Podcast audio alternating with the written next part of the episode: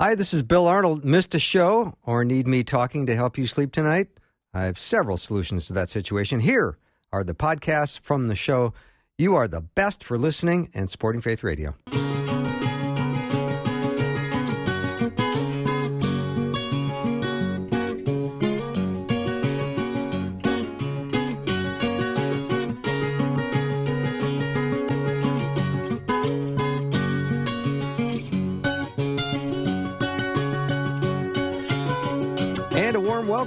Afternoon show. I'm Bill Arnold. Got a wonderful show planned. David Wheaton's going to be joining me in just a minute as we continue our study in the book of Genesis and how relevant it is for today. We're all the way up to chapter 39 and beyond. So I'm looking forward to that. Then Dr. Bruce Simat will be coming on the program. He's a biologist. We'll be talking about the vaccine and what we need to learn and understand about that. And then the prayer series is an hour two. Dr. Peter Kapsner and I will be talking to Carmen LaBerge and her husband Jim. So that's what's all ahead. But David Wheaton is a regular guest and a good friend and goes way back to, uh, I think it's been almost a year now we've been studying the book of Genesis. So it's awfully, uh, awfully nice to be back at it. David, welcome. It's good to be with you, Bill. Thanks for having me yeah. on today. Any comments on this being Ash Wednesday? you know what? I didn't even realize it was Ash Wednesday. Been caught okay. up with other things, so that's yeah. that's that's embarrassing to say. No, but, uh, don't worry about I, it. I, I, do know that Easter is coming, so uh, forty days from now. That's right. Yeah, that's yeah. right.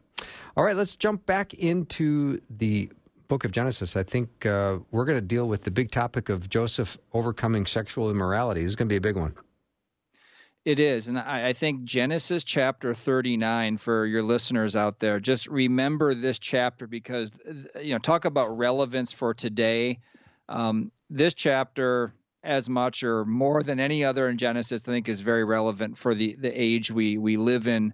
You know, the last time we talked, Bill, we were talking about Joseph having been sold by his brothers. Uh, into slavery in Egypt. They hated him so much, they were jealous of him and so forth. And we already talked about that. But then they you know some of his brothers came up with this wicked plot to get rid of him and uh, and then sell him to these slave traders. They took him down to Egypt. He probably was only 17, 18 years yeah. old at this point. You can imagine the terror of that being sold by your own family.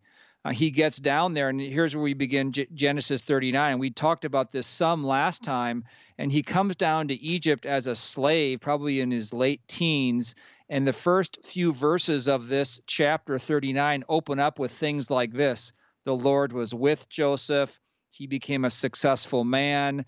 His master, who was who his name was Potiphar, he was the the captain of, of Pharaoh's bodyguard. So he, you know, just fortunately you could say, or God's providence, put him into this very, very influential house in Egypt and his master saw that the Lord was with him and how the Lord caused all that he did to prosper. And it goes on and on, it just repeats that theme in the opening uh, uh, verses of Genesis 39. And you see that Joseph has not been slowed down by this betrayal. He's not bitter, he's not resigned. To the contrary, he comes down there and the Lord is with him so much that he's successful and he's favored and he becomes he goes from being a slave to the head of one of the most powerful homes in the entire country mm-hmm. of Egypt. So it just it just goes to show that God allows difficult things to happen in our lives, but there's a purpose behind them. Behind them, He wants us to respond uh, in in the right way. And uh, the Lord greatly was blessing Joseph even in the midst of a lot of adversity.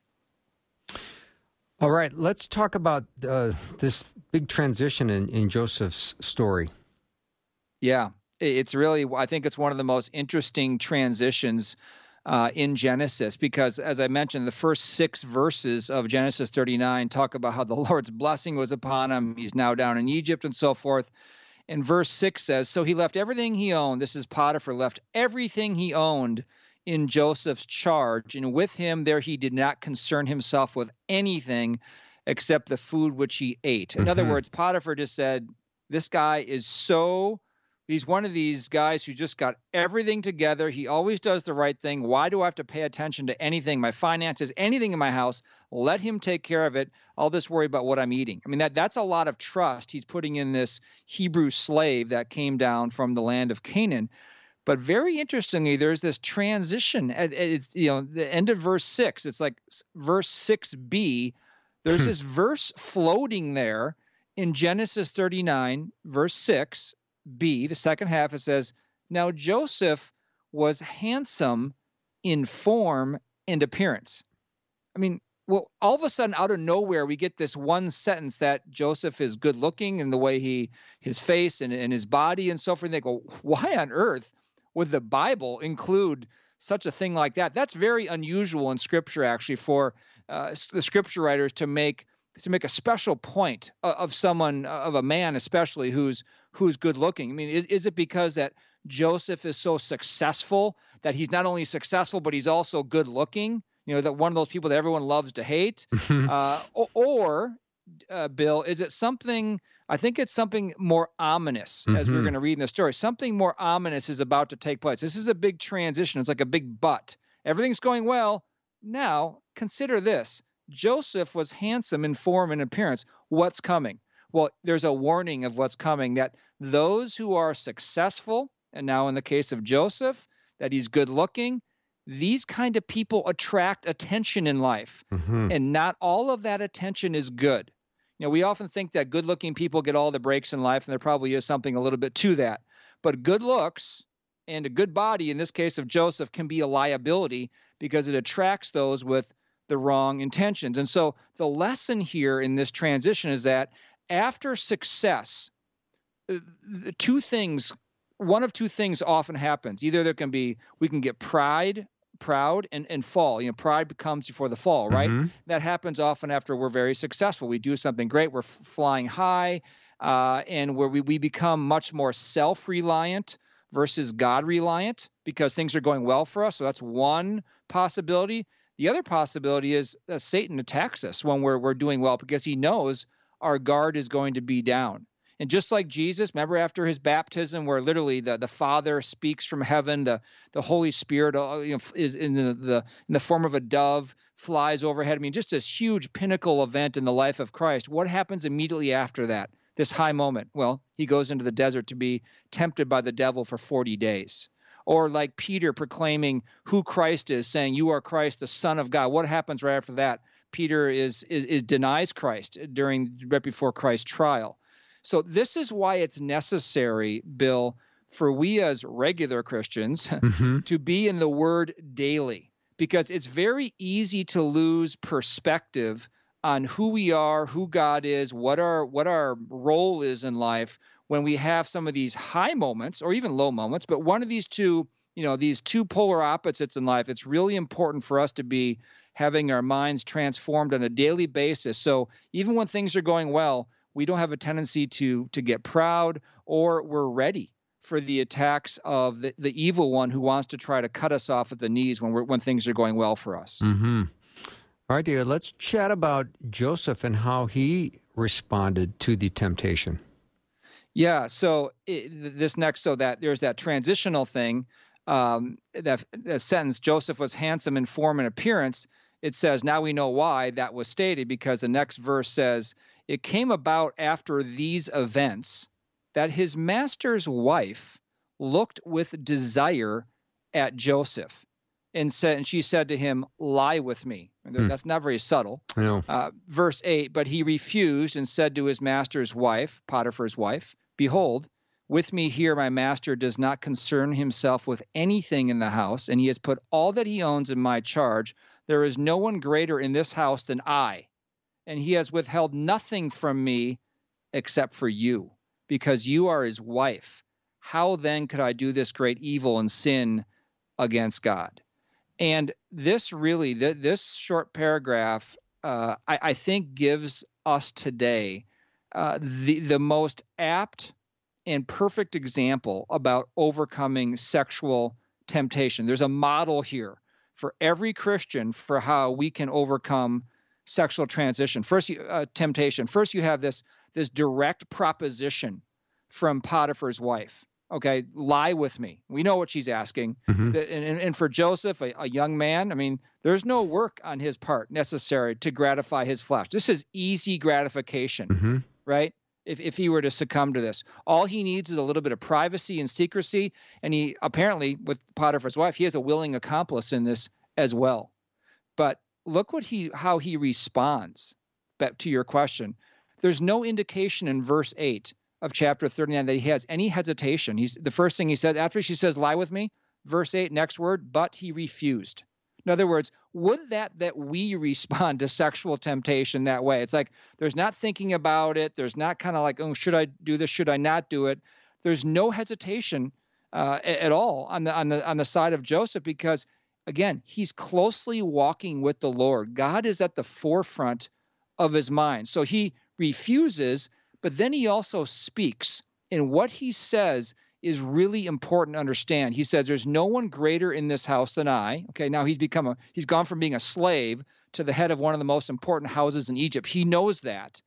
And then he says, He has withheld nothing, your your husband, Potiphar, has withheld nothing from me except you, because you are his wife.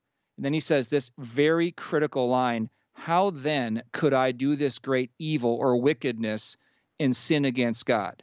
You see, Joseph, on the forefront of his mind, is thinking he's understanding and honoring God's design for marriage and sex. He knows it on the top of his head. Mm-hmm. He's not trying to make rationalizations. He understands God's purpose, his God's design for marriage is to be between one man and one woman. There's no other coupling arrangements uh, within within marriage that God has established outside of that one. And he knew that he wasn't part of that coupling arrangement with Potiphar's wife because that he wasn't her wife, her husband. Mm-hmm. So he understood God's design for marriage: one man, one woman. That's it.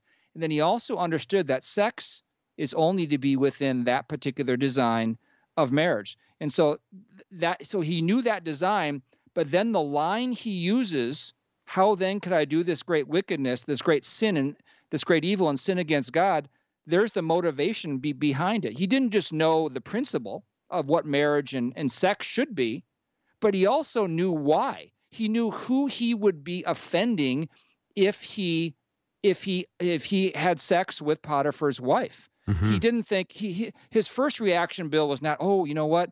Uh, I'll get caught by Potiphar. Right. Uh, I could lose my job. Uh, you might get pregnant. Mm-hmm. Uh, I could get a sexually transmitted. He didn't bring up all the, the quote unquote, you know, earthly consequences that happen for doing this kind of thing.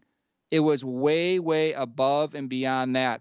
In other words, Joseph feared God and he loved God more than he feared any of the consequences of getting caught and more than he loved the idea of pleasing himself. And that is ultimately the decision each and every one of us faces when we face temptation. Are we going to fear and love God more? Or are we going to fear the consequences and love pleasure more, pleasing ourselves more? And Joseph knew, and this is why he's the example for every one of us, every Christian out there, that it's more important to honor God than please ourselves. That's how he overcame this mm-hmm. temptation. It's crystal clear that it is a great evil and a sin against God. That's right he he again he was much more concerned yep. about sinning against God than he was even against Potiphar's right, wife or right. Potiphar himself. He had it in the right order. All right, let's take a little break. David Wheaton is my guest. Go to thechristianworldview.org. Learn more about David and find out what's going on in his world. He hosts a program on Saturday mornings, and it's not to be missed. Uh, thechristianworldview.org. We'll be right back in just a minute.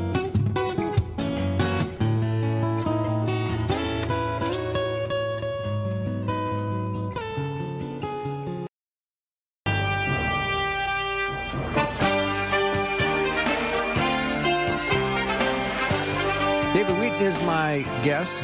We're talking about Genesis as we go through the book. We're having a great time going through Genesis. I've loved it. I know you have too, because I've heard from you. So thank you. Um, so we're at a big uh, place in chapter 39, David, where he, Joseph responds fantastically to temptation. But why is reasoning or words not enough with sexual temptation? that, that's right. In other words, you think, what, what a hero here. He just right. he re- refuses, and this is going to be all done with. Well, no, we're only about halfway through the story uh, with Joseph and Potiphar's wife. And it goes on to say in Genesis 39, verse 10, as she, Potiphar's wife, spoke to Joseph day after day. Okay, mm-hmm. this isn't just one time. This is day after day. Joseph did not listen to her, to lie beside her, or be with her. Uh, now it happened one day that he went into the house to do his work, and none of the men of the household was there inside. That's interesting. No one's around. She caught him by his garment, saying, Lie with me. And this time it has an exclamation point. The first time was, Lie with me, period. Mm-hmm. This time, after she's been refused a couple times, now it's, Lie with me, exclamation point. And the next sentence says, And he left his garment in her hand and fled and went outside. So in other words, verse 10, the lesson here for us is resisting or overcoming temptation one time is not going to be good enough because Satan is always trying to to bring us down. It's it's relentless. It's a relentless attack on us to compromise our walk with God. She spoke to Joseph day after day, enticing him. She was, you could say, they would say today that she was madly in love with him. Well, mm-hmm. actually, she was madly in lust with this young man. Mm-hmm. But then in verse 11, it says, she says, this temptation, after it's been going on day after day, it's about to hit critical mass here. the the, pro, the propositions she's been making and the persuasion isn't getting her what she wants. And so now she's going to take it up a level and she's going to be even more forceful. So she grabs him. And notice the the environment here. He's at work. This is his workplace. No one is around. Sexual sin always ignites, typically ignites in private situations. It's always at its core deceitful. We don't want people to see it. And so that's what takes place here. They're private, and it says right here in this passage, no, no one of the house is around. She's taking the opportunity. And this time, Joseph realizes that just words and kind of reasoning with her is not going to work. You know, not it's not going to work again to say, "How could I do this great evil and sin against God?" Mm-hmm. That may have turned her off the first time, but this time she was gonna he was going to have to take it to a different level. She obvi- now he obviously no she obviously wasn't going to be able to rape him because she was a woman and he was much stronger than she is. So why does Joseph flee and go outside? Why does it say that? He fled. He left his garment in her hand and fled and went outside. Well, the, the reason he he did that is he knows the power of sexual temptation. It says in 1 Corinthians 6 verse 18 it says flee sexual immorality. Every other sin that a man commits is outside the body, but the immoral man sins against his own body. It's the only sin or only temptation in Scripture that I'm aware of, Bill, that we're not to confront, but we're actually to flee from. And I think that's very interesting. Why is that the only temptation, sexual immorality, the only one we are to flee from rather than confront? And I think the answer to that question is that because it's so powerful that we can't stay in that environment and be able to kind of individually kind of pull ourselves up by the bootstraps mm-hmm. and be able to overcome it. It's the only sin. We have to literally get out of there. Mm. And so that's exactly what Joseph did. He fled and he went outside. So again, the lesson here, the relevance for us today, Bill, is overcoming sexual temptation requires that we realize that God is watching and weighing us all the time. We we understand that we're sinning against our creator. Joseph understood that. We already talked about that. But number two here, it requires some action on our part. It requires we we flee it. We leave the room. We get out of the car. We make no provision for the flesh. We discard the, the computer or the phone. Whatever it is that we need to flee, this is the one temptation we need to get out of there about. Yeah, really powerful, David. And a listener just jumped in saying, Amen, Bill and David. That's not in the forefront of Christianity these days. We need to focus more on how our actions grieve or honor God.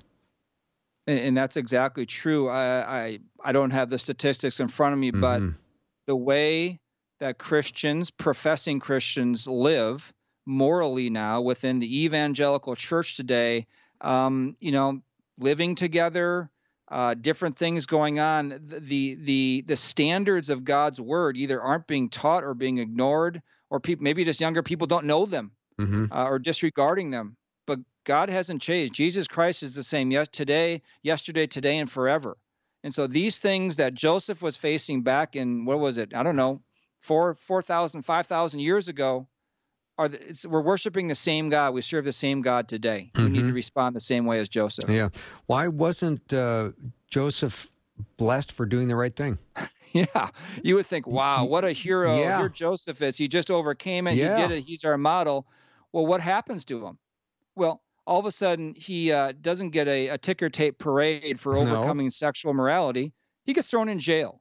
The rejection of Potiphar's wife changes her mind about him in a split second, and it turns into revenge. It says, when she saw that he had left his garment in her hand and had fled outside, she called to the men of her household and said to them, See, he, my husband, has, blames the husband, has brought in a Hebrew to Mm. us to make sport of us. He came in to lie with me, direct lie, and I screamed, direct lie. When he heard that I raised my voice and screamed, another lie, he left his garment beside me and fled and went outside. And then when her master came home, she spoke to her husband and said, This Hebrew slave, whom you brought to us, again, blaming her husband, Right. came into me to make sport of me. In other words, lie, lie, lie, lie. hmm And then when Potiphar heard these words of his wife, uh, his anger burned. It says, verse 20, Master uh, Joseph's master Potiphar took him and put him into the jail, the place where the king's prisoners were confined, and he was there in the jail. So his wife is denied. She's out for revenge. She lies repeatedly about what happened. She blames her husband. She likely resented her husband, Potiphar. Maybe he was too busy with work. He had too important of a job. Maybe he didn't treat her as well as, as, as he should. Who knows what the reason was? But Potiphar doesn't even investigate, just believes his wife, throws Joseph in jail. And uh, this this is really, I think, the relevance here is this is what Christians can even expect for doing right in life. Don't expect that you're going to be blessed for doing the right thing all the time. Joseph was sent to Egypt unjustly, and now he's jailed unjustly, hmm and he's not given a parade or, or interviewed on TV as a hero for overcoming temptation. He's thrown into jail. Yeah, this is like something you could have watched on TV last night. Eh, Very much. Yeah. That that's why this chapter I think is so poignant and so Mhm. relevant for today. So, um, how does the end of the chapter kind of mirror the beginning? Yeah, you know, remember at the beginning of the chapter, Bill, it said just how how blessed Joseph was. Mhm. He comes and every, everything he succeeds, and he gets put to the top of the house, and he's in charge of everything. Yeah. The end of the same chapter it, it exactly ends the same way, except he's in a different environment. Now he's in jail, Yeah. and it says uh, the Lord was with Joseph again, just like the beginning of the chapter. The Yeah. Lord was with Joseph in jail. And extended kindness to him and gave him favor in the sight of the jailer. And the jailer committed to Joseph's charge all the prisoners who were in the jail.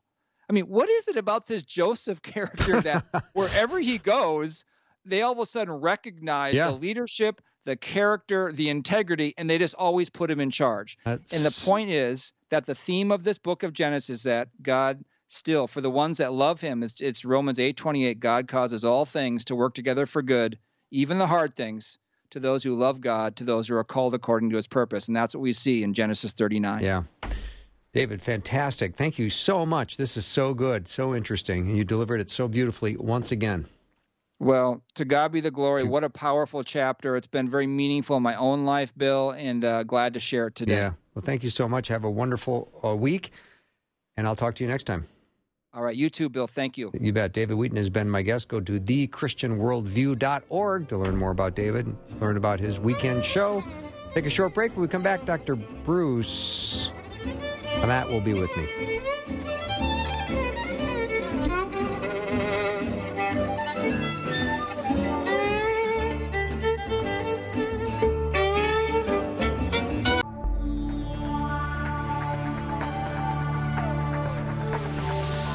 It's the afternoon show with Bill Arnold. Drive time, drive time. Let's get it started.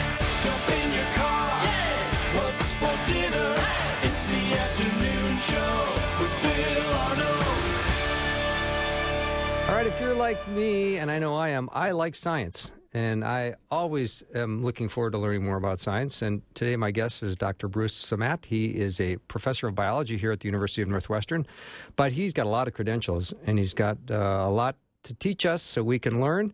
So, Bruce, welcome to the show.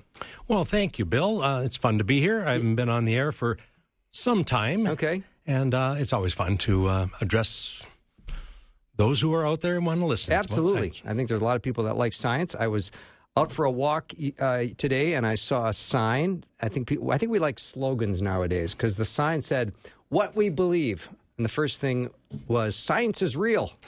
Is science real?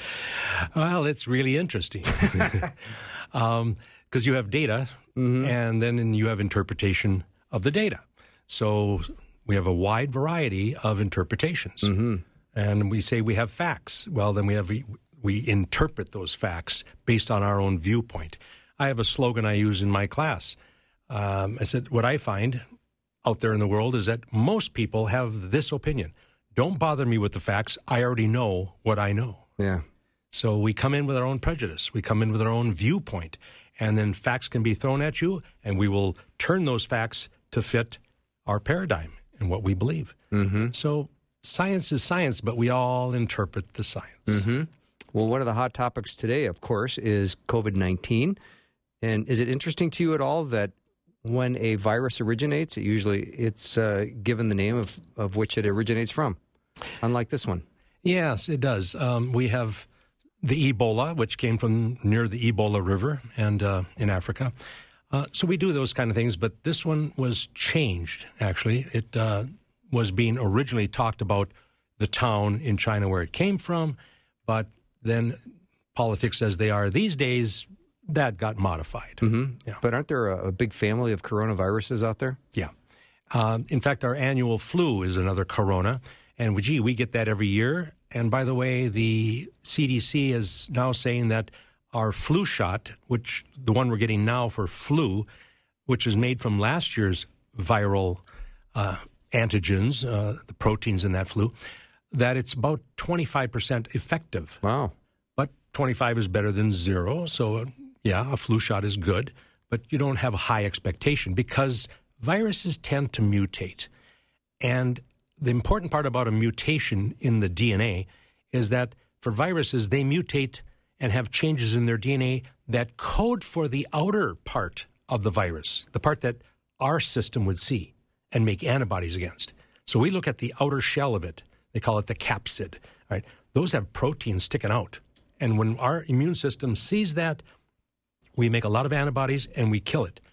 But if they mutate and they're different this year, well, then our antibodies are starting from scratch and we get sick again until we fight it off. Mm-hmm. We're hoping that the COVID doesn't mutate so much. Yeah. On the other hand, we already have some new strains coming in, which means more mutations of the outer proteins. We'll see.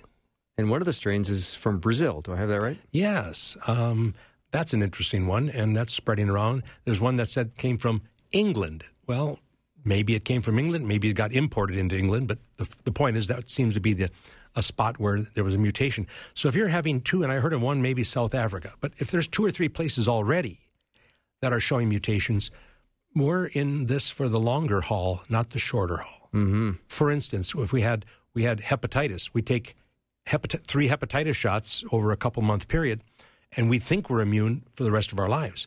Which says that virus, which is not a corona, that virus doesn't mutate so much to make new proteins in the outer shell. So our antibodies are always there.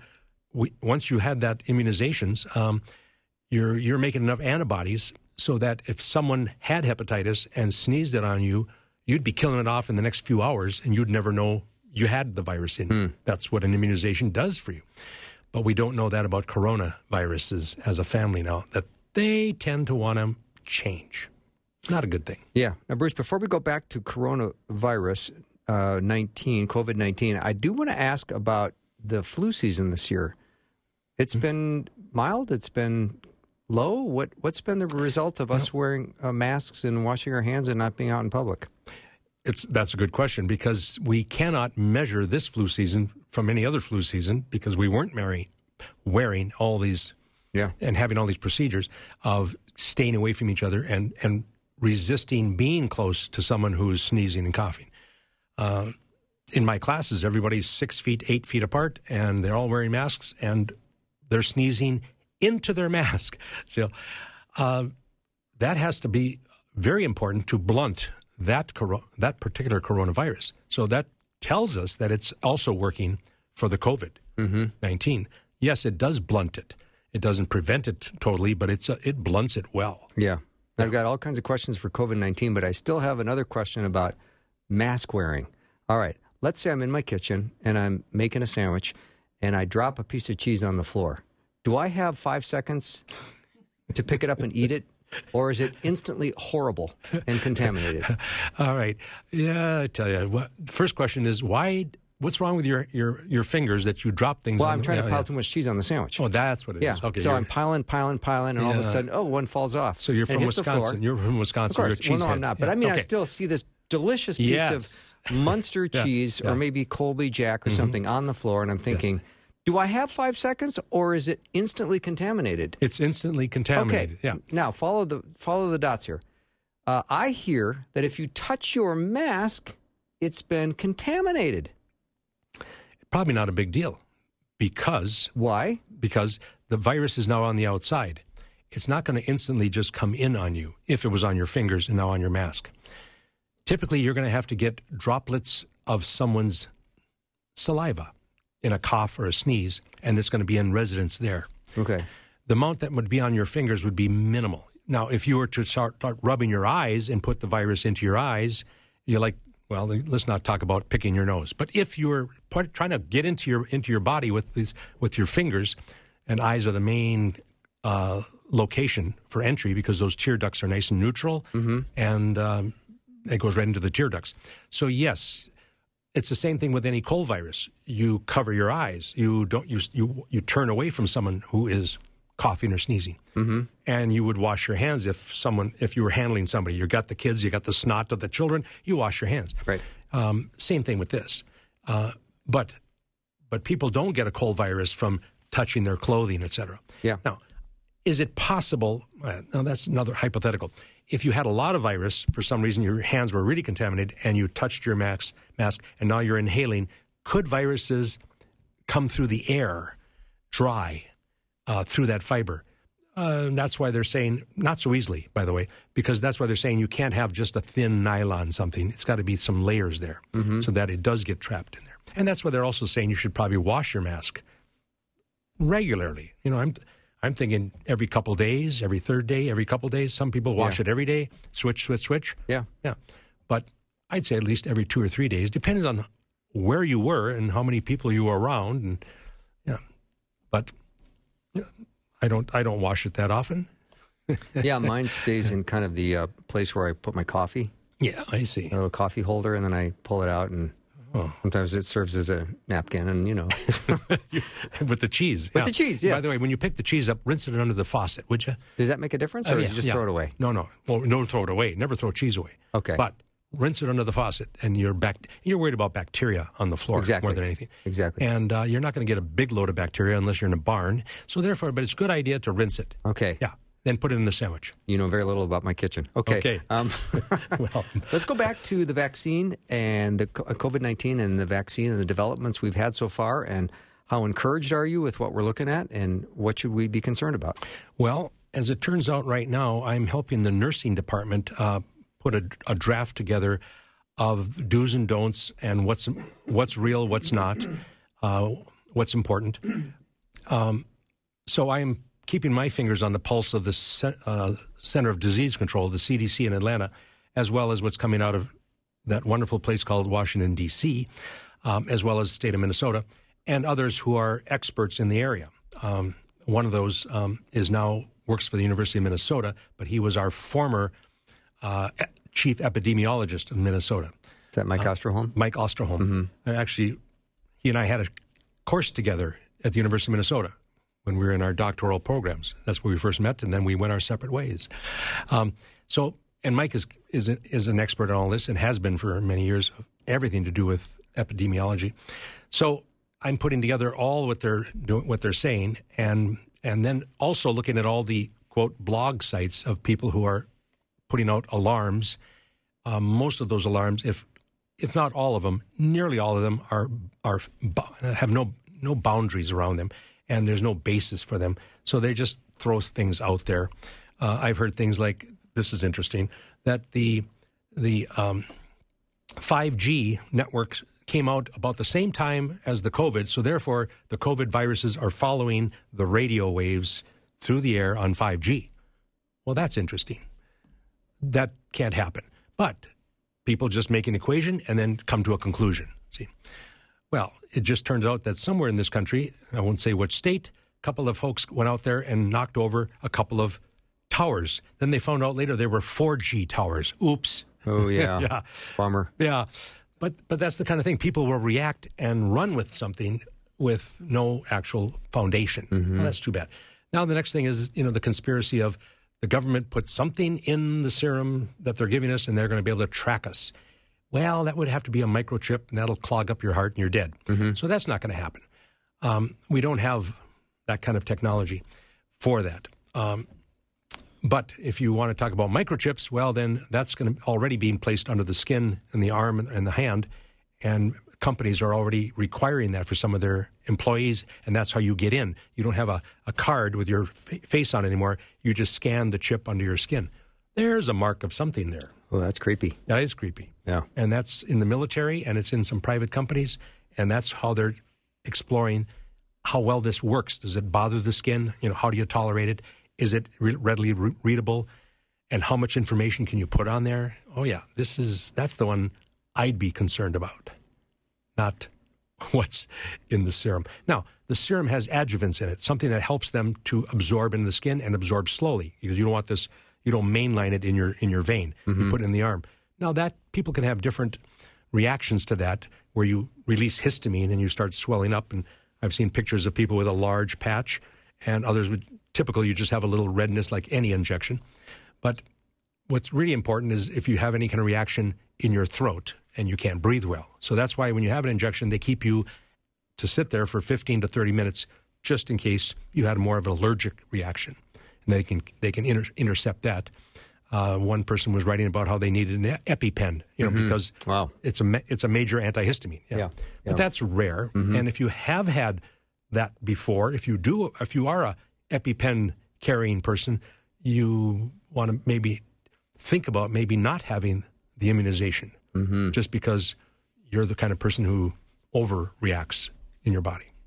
Yeah. All right, we'll take a little break. Dr. Bruce Simat is my guest. We'll uh, be back in 90 seconds.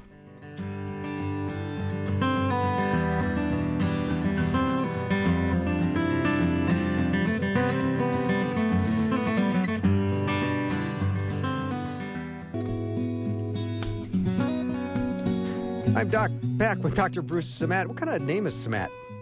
I was looking at your name going, what kind of name is that? It's a good name. Thanks. Ah, it's a great Yeah, name. yeah. Is there a lot of other Simats in the family? Um, not that many. I- Really? yeah. I have three children, and, Okay. and I have nine grandchildren. But you have relatives that well, there's you, a few. I, you- yeah, If you look at the genealogy, it goes back a ways, doesn't it? it does. It goes. Yeah, there. Yeah, way. I think. Neander- I mean, way back, right? Neanderthal. Yeah. yeah, yeah, way back. yeah. Um, we're one of the smartest Neanderthals on the planet. That is good to know. Yeah, And what uh, what ethnic background is that?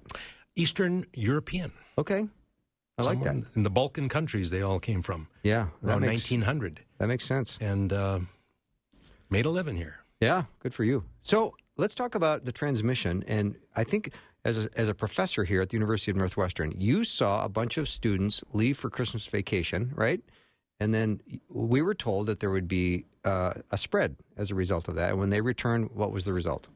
Yeah, well, that was that was uh, the predecessor to that was Thanksgiving break, shorter, but people went home, and there was a rise after Thanksgiving. So they attributed that to you went home, you didn't wear a mask so much as you were as you had to in your university, um, but now you came back with it. All right, and that so there was this rise, and they attributed it to that that there was more students doing this. So then after Christmas, when you have three weeks off, well, now it's just going to be that much worse, is what the state and the federal level warned us about. So be ready. Hospitals be ready. They're to, it's going to spread like wildfire. Well, over Christmas, things were coming down, lo and behold. And after Christmas, when all the students came back, and we started July, I'm sorry, we started January 11, uh, this, the state level here in Minnesota, which we have one of the highest state incidences in, in, in the whole country, it just continues to come down. So they didn't come back with it. Mm-hmm. So what happened back in the families? Well, they weren't. They didn't have it back in the family. They weren't spreading it, and they're with their friends back home, and it wasn't being spread.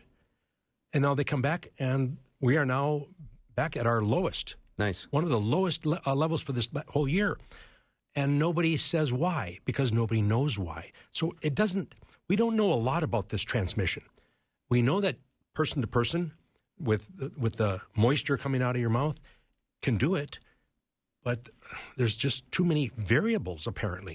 So we're just basking in, in the in the joy that there was no resurgence, and in fact, it didn't get spread, but we don't know why. Mm-hmm. So there's more to learn here. Um, the vaccine will help bring that down, but gee, it's already going down better for us. But it doesn't mean we're not going to have another resurgence. See, We've had this other topsy turvy. Looks like the stock market. First is down, then it's up, then it's down. Yeah. So we don't understand it very well. Interesting. So anyway, um, back to where we kind of left off. Um, so I've been putting my fingers on the pulse of what the uh, CDC is saying and other experts in the area, uh, based on the data. I don't like just other opinions. I don't care what what degrees they have. I want to know why are they saying this and on based on what data.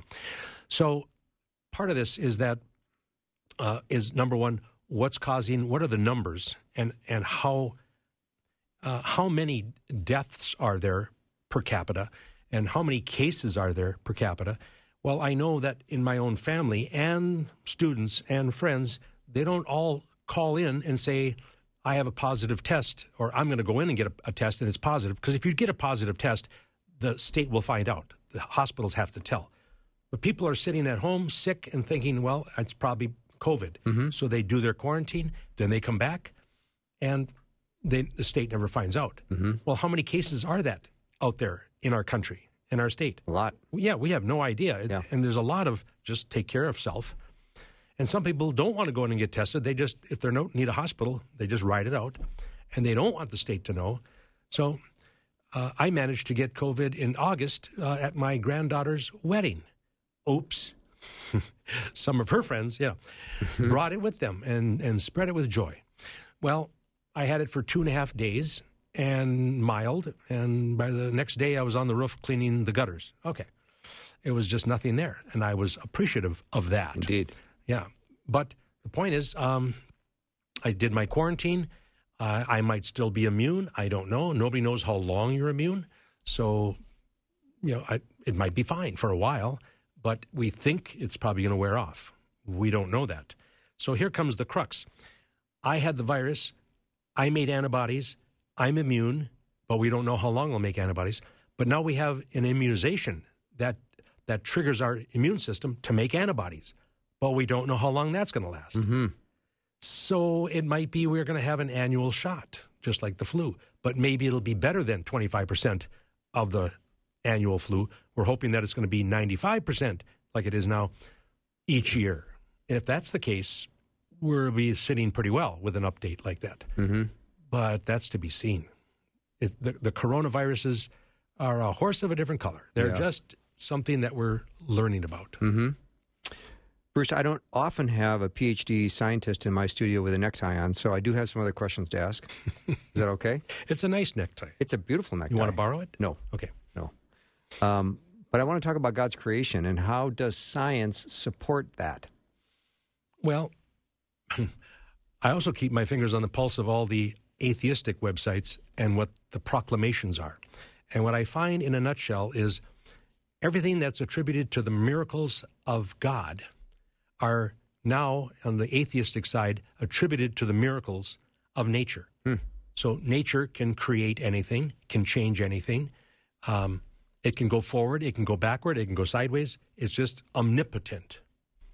So whatever the data is, we think something's changing into something. Oh, that's evolution. Then we say, well, nothing's changing here. Over all these years, long periods of time, nothing's changing. Well, that's evolution. Well, things look like, in, in this case, with the fossil record, is going backwards. Well, that's evolution.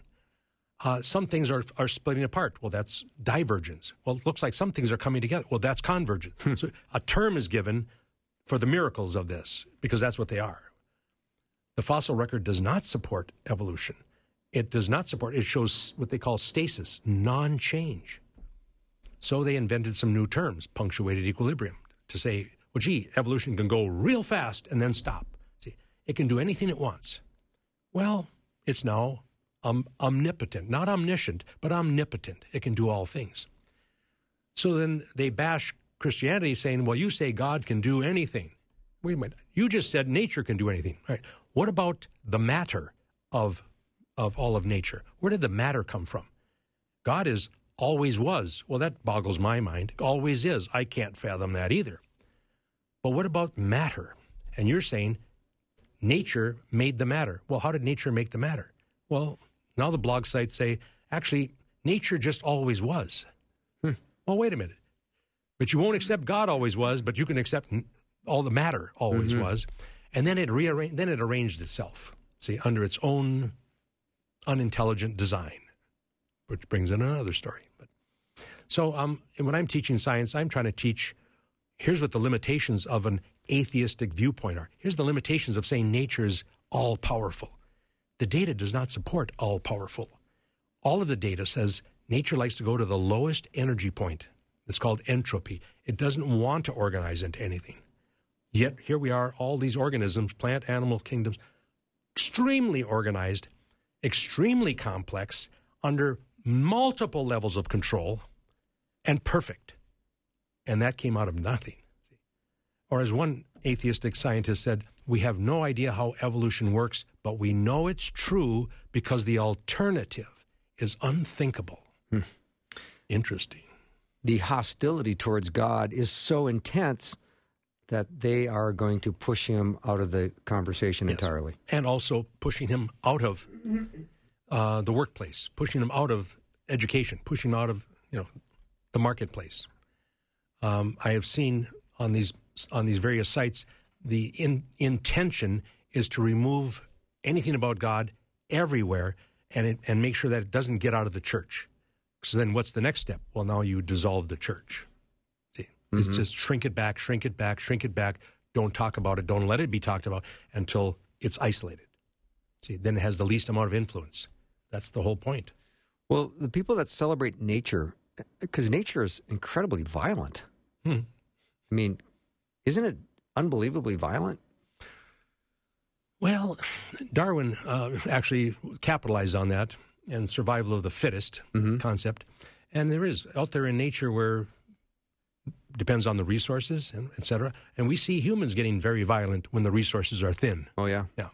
So we don't have enough water. Well, we might have to kill each other to get the water. See, and and and that's expected to be the next big, uh, the next uh, big uh, problem on this planet is that we're going to run out of water, fresh water. See, so that's why many places are doing desalination plants of the ocean, trying to get the salt out and, and purify the water. Uh, it's going it's like going from gas to electric, so we don't pollute. Now we're going to have to figure out how to use the ocean water because climate change, and that is happening. We do get climate change. It happens. It happens a lot. Even historically, we can go back and look at. There have been some big, violent climate changes, um, and that's another. That's that, that's a topic. Another story that we have um, a variety of, of physical evidence that says there was a, a ice age that happened very quickly, not over a long period of time. So that means there was a fast change in climate. Mm-hmm. So I don't know. That's uh, so that, that that kind of thing is going to is going to push us to take care of resources better. But but we have to be pushed. That's how we do. We use them until we start losing them. Then we get desperate. Mm-hmm. Um, so anyway, yes, it, nature is violent out there, depending on the resources. Yeah, when there's lots of resources, the animals leave, leave each other alone. That's so interesting. I watch them in my backyard. Yeah. They're called squirrels. Yeah. They're crazy, and Yeah. and and the and the wild turkeys. Yeah. Uh, They are crazy. The wild turkeys. for sure. Yeah. Well, Bruce, it's awfully nice to have you in studio. Thank you so much for coming in and doing the show. It was fun. It has been a lot of fun. Dr. Bruce Simat has been my guest. He is a uh, biology professor here at the University of Northwestern and a guest I would like back real soon. We'll take a short break and we'll be back with lots more in just a minute.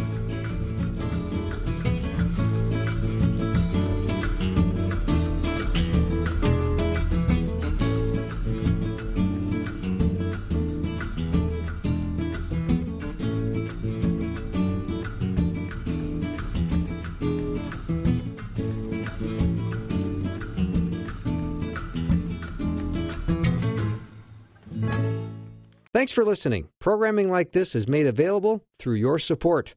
Information available at myfaithradio.com.